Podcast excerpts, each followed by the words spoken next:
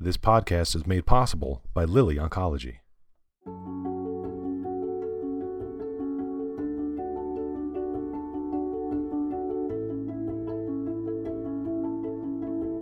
Welcome to the breastcancer.org podcast, the award winning podcast that brings you the latest information on breast cancer research, treatments, side effects, and survivorship issues through expert interviews, as well as personal stories from people affected by breast cancer.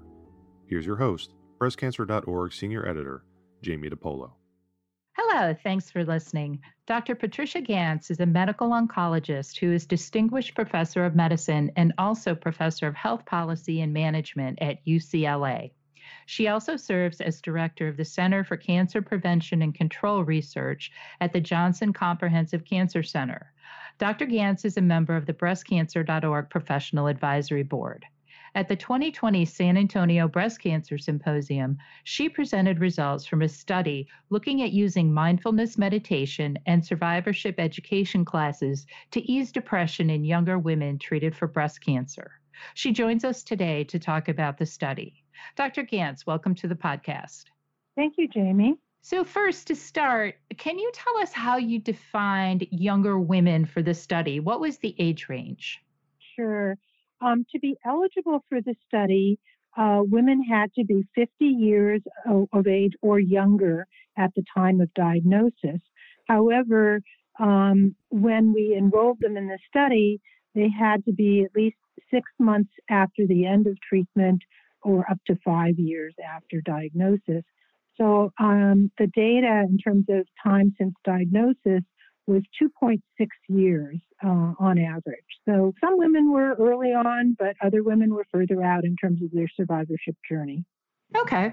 Now, the study mentions that the breast cancer experience is different for younger women than it is for older women. So, could you tell us a little bit about those differences? Certainly. Again, uh, those of us who have been looking at the impact of breast cancer and its treatments on women's lives have noted in many, many studies that overall older women, and, and again, the average age of breast cancer diagnosis is 61, so we're talking about women in their 60s, 70s, and 80s, generally emotionally deal with and cope with the illness better than younger women. And this is true if you just look at, you know, anxiety and depression in the general population. Younger women have more anxiety and depression than older women. So that's not so different. But if you think about what younger women have to, in fact, deal with that's different from older women, is many of them have children that are young, they're working. Some women do not have a partnered relationship. Some women are in school. Some women don't have a well defined career trajectory yet when they have been diagnosed with cancer. So there's so many kind of developmental life events, if you will, um, that are going on when you're less than 50 years of age, which are pretty much settled for women in their 60s, 70s, and 80s. So it's many more demands on them. And in addition, as your audience well knows, many of the treatments that we give for breast cancer will push women into menopause earlier. So they may, in fact, be also dealing with premature menopause as part of the cancer experience. So a lot of these things are just much more disruptive for younger women. Okay, thank you. So it sounds, if I can put it in my own words, it sounds like younger women really have perhaps higher levels of depression, stress, and fatigue compared to older women who've been diagnosed with breast cancer. Yeah, I mean, again, I wouldn't say that it's universal, but you know, in the research that I've done over many right. years, uh, looking at fatigue and cognitive changes, for example, uh, I would routinely ask my 65 year old who I was giving adjuvant chemotherapy to, you know, how's it going? Are you having any difficulties? And I'm, I'm thinking in my mind of somebody who was a social worker and now retired, and she didn't have to get up to go to work every day, and she really didn't have any problems. But if you'd ask somebody who was, you know, in her early 40s and uh, had to get kids off to school and had to work as an attorney and you know had difficulty concentrating after getting her treatments and was now having hot flashes you know it's much more complicated for them okay okay so i'll qualify that by saying on average not it's not universal yeah, as average, you said yeah. okay mm-hmm. yeah. Okay. Um, so now moving on to the study, could you give us a summary of the study and its results? Sure. because we were aware of depression being, depressive symptoms being much more frequent in younger women, and, and because this leads to a lot of morbidity in terms of being able to do all the things that are important to people in terms of work and taking care of their families and enjoying life. Um, we focused on this as the main outcome in a randomized trial where we recruited women from uh, Los Angeles, uh, UCLA, uh, Dana Farber in Boston, and in uh, Baltimore at Johns Hopkins. Uh, my colleagues there were Anne Partridge and uh, Antonio Wolff. And we focused on recruiting women who had at least a minimal level of depressive symptoms because if we took all comers, you know, most women are actually doing pretty well, but some are having more difficulties.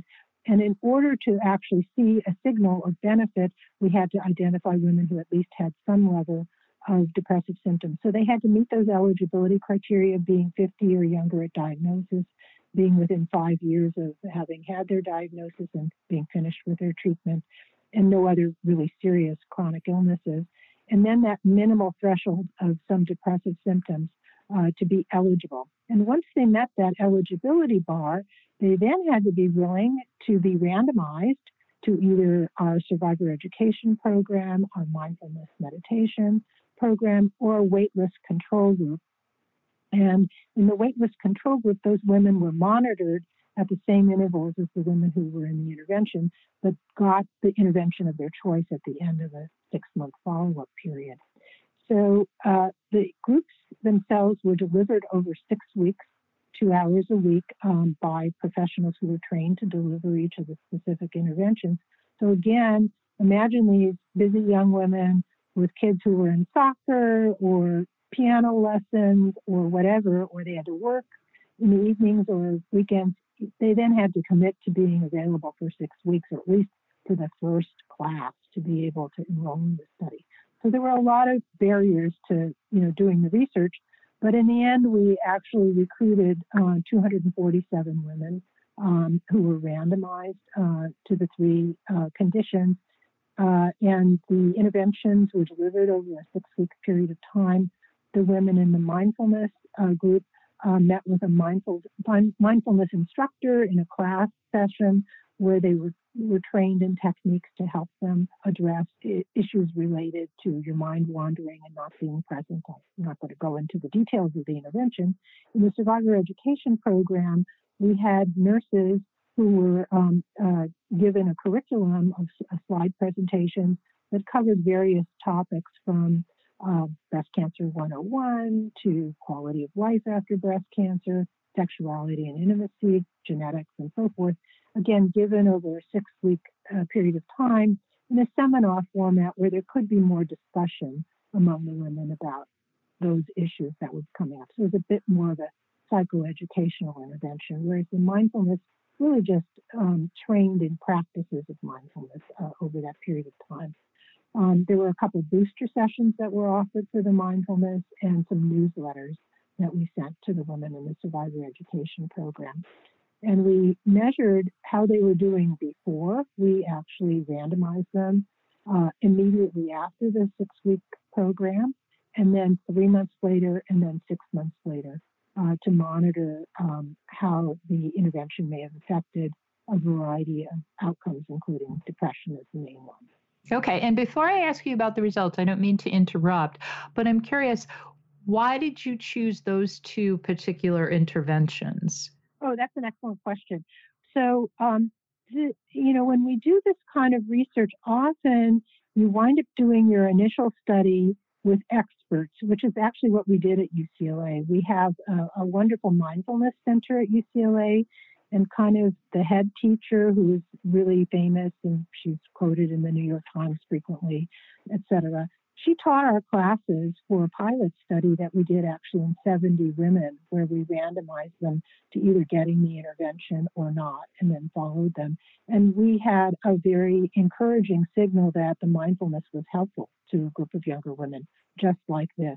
In addition, other investigators had looked at psychoeducational interventions in younger women with breast cancer and had found it to be promising as well. So we actually developed this lecture series um, uh, to be able to be delivered. So we thought both of these were credible, meaningful, potential ways of helping women deal with the distress uh, associated with um, surviving breast cancer and its, its side effects and complications.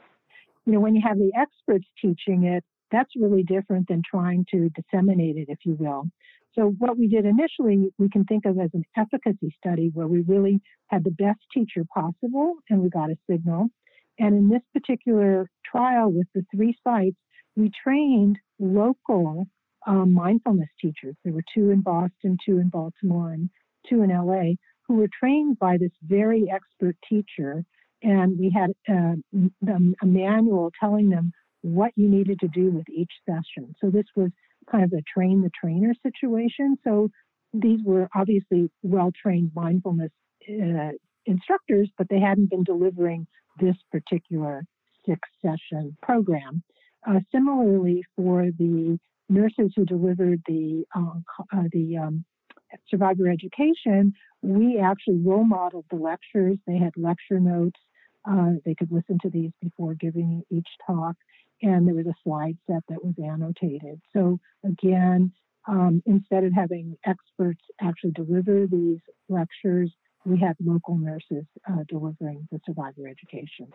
Okay, thank you. And so I believe um, I, am going to ask you to explain the results, but it sounds like the results showed that both the med- mindfulness meditation classes and the survivorship classes both ease depression. Is that right? Yes, that's correct. And um, the they both had a, a very um, dramatic effect uh, immediately post treatment, which was actually sustained out to three months for both of the uh, intervention groups. And then at six months, there was some attenuation of the benefit from the survivor education, but the mindfulness uh, group still had improvement in depressive symptoms. That's wonderful. And if I if I looked at the study results correctly, I believe that mindfulness meditation also helped with fatigue and sleeping problems as well as hot flashes, but I don't think that the survivorship education classes helped with those issues. Is that correct? That is correct. And so, you know, you never know how these results are going to come out.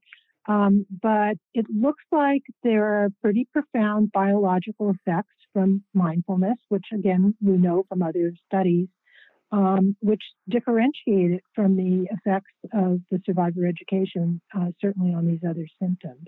Okay, yeah, that's that's pretty fascinating to me, and I'm curious too. I want to make sure I understand correctly.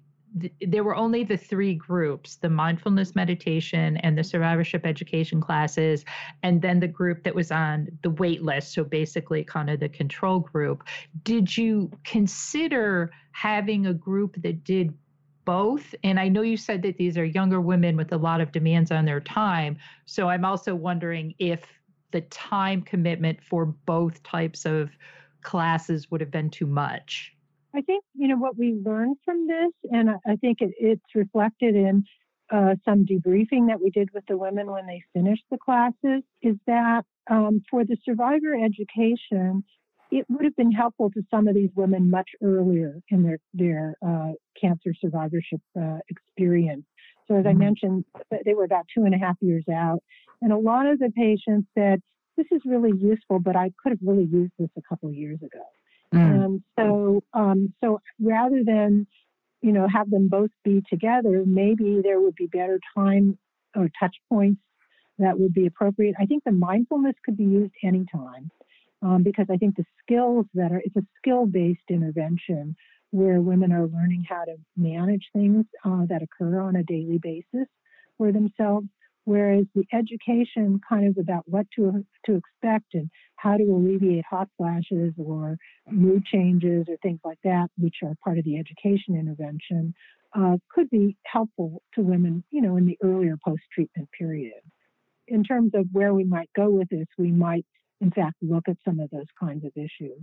Okay.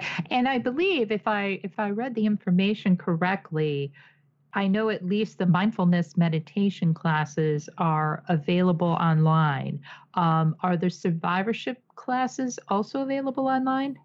Uh, no, they are not. Uh, the mindfulness classes are available because they have been available for a long time at UCLA on the MARC Center website. So, mm-hmm. people listening uh, to the podcast, if they were interested, um, can in fact um, sign up for those classes and do them online. Uh, we actually, um, because of COVID, at the very end of our study, we had the waitlist control group that we still had to offer some classes to, and we wound up doing uh, two separate classes uh, for a mixture of women from both uh, LA, Boston, LA, Boston, and Baltimore, uh, taking the classes from one of the UCLA uh, instructors doing it on Zoom. And so um, that you know that is one kind of class where you can in fact do with an instructor and replicate it. But they also have pre-recorded classes where people can actually um, study it and take it themselves and do the practice it does have some uh, interaction with an instructor as well. Okay. Yeah, that was actually going to be my last question. If somebody were interested in doing this, they could just go to the UCLA website and start there. Or is it you said it was the MARC Center and, yes, and look for sign up for classes that way? Yeah. Mm-hmm. And they have drop in meditation, you know, uh, they have some free classes and things like that uh, I will send you the email, exact email link um, for you to be able to share. Uh, they do charge for it, but it's important to know that um, we used their standard class. Uh, we did not really particularly tailor it to breast cancer. Um, and uh, the only thing I think that's very special about what we did, because when we did our pilot study several years ago, I, I would stop in and, and give a little talk uh, the second class to kind of say why would mindfulness you know be useful. We didn't do this now for this study, but it was it was really amazing to me to be in a room with ten all young women, you know, mm. and I think uh, I think that is the thing that was very special about doing these groups, either for the education or for the mindfulness, is that they were with their peers, which who, who had had a similar experience, and even though there wasn't a lot of chit chat and support going on in the mindfulness class, you were in a room with women who looked like you. Mm-hmm. And um, and so I think that's what we thought was one of the um, important strengths, if you will, of doing something special for younger women.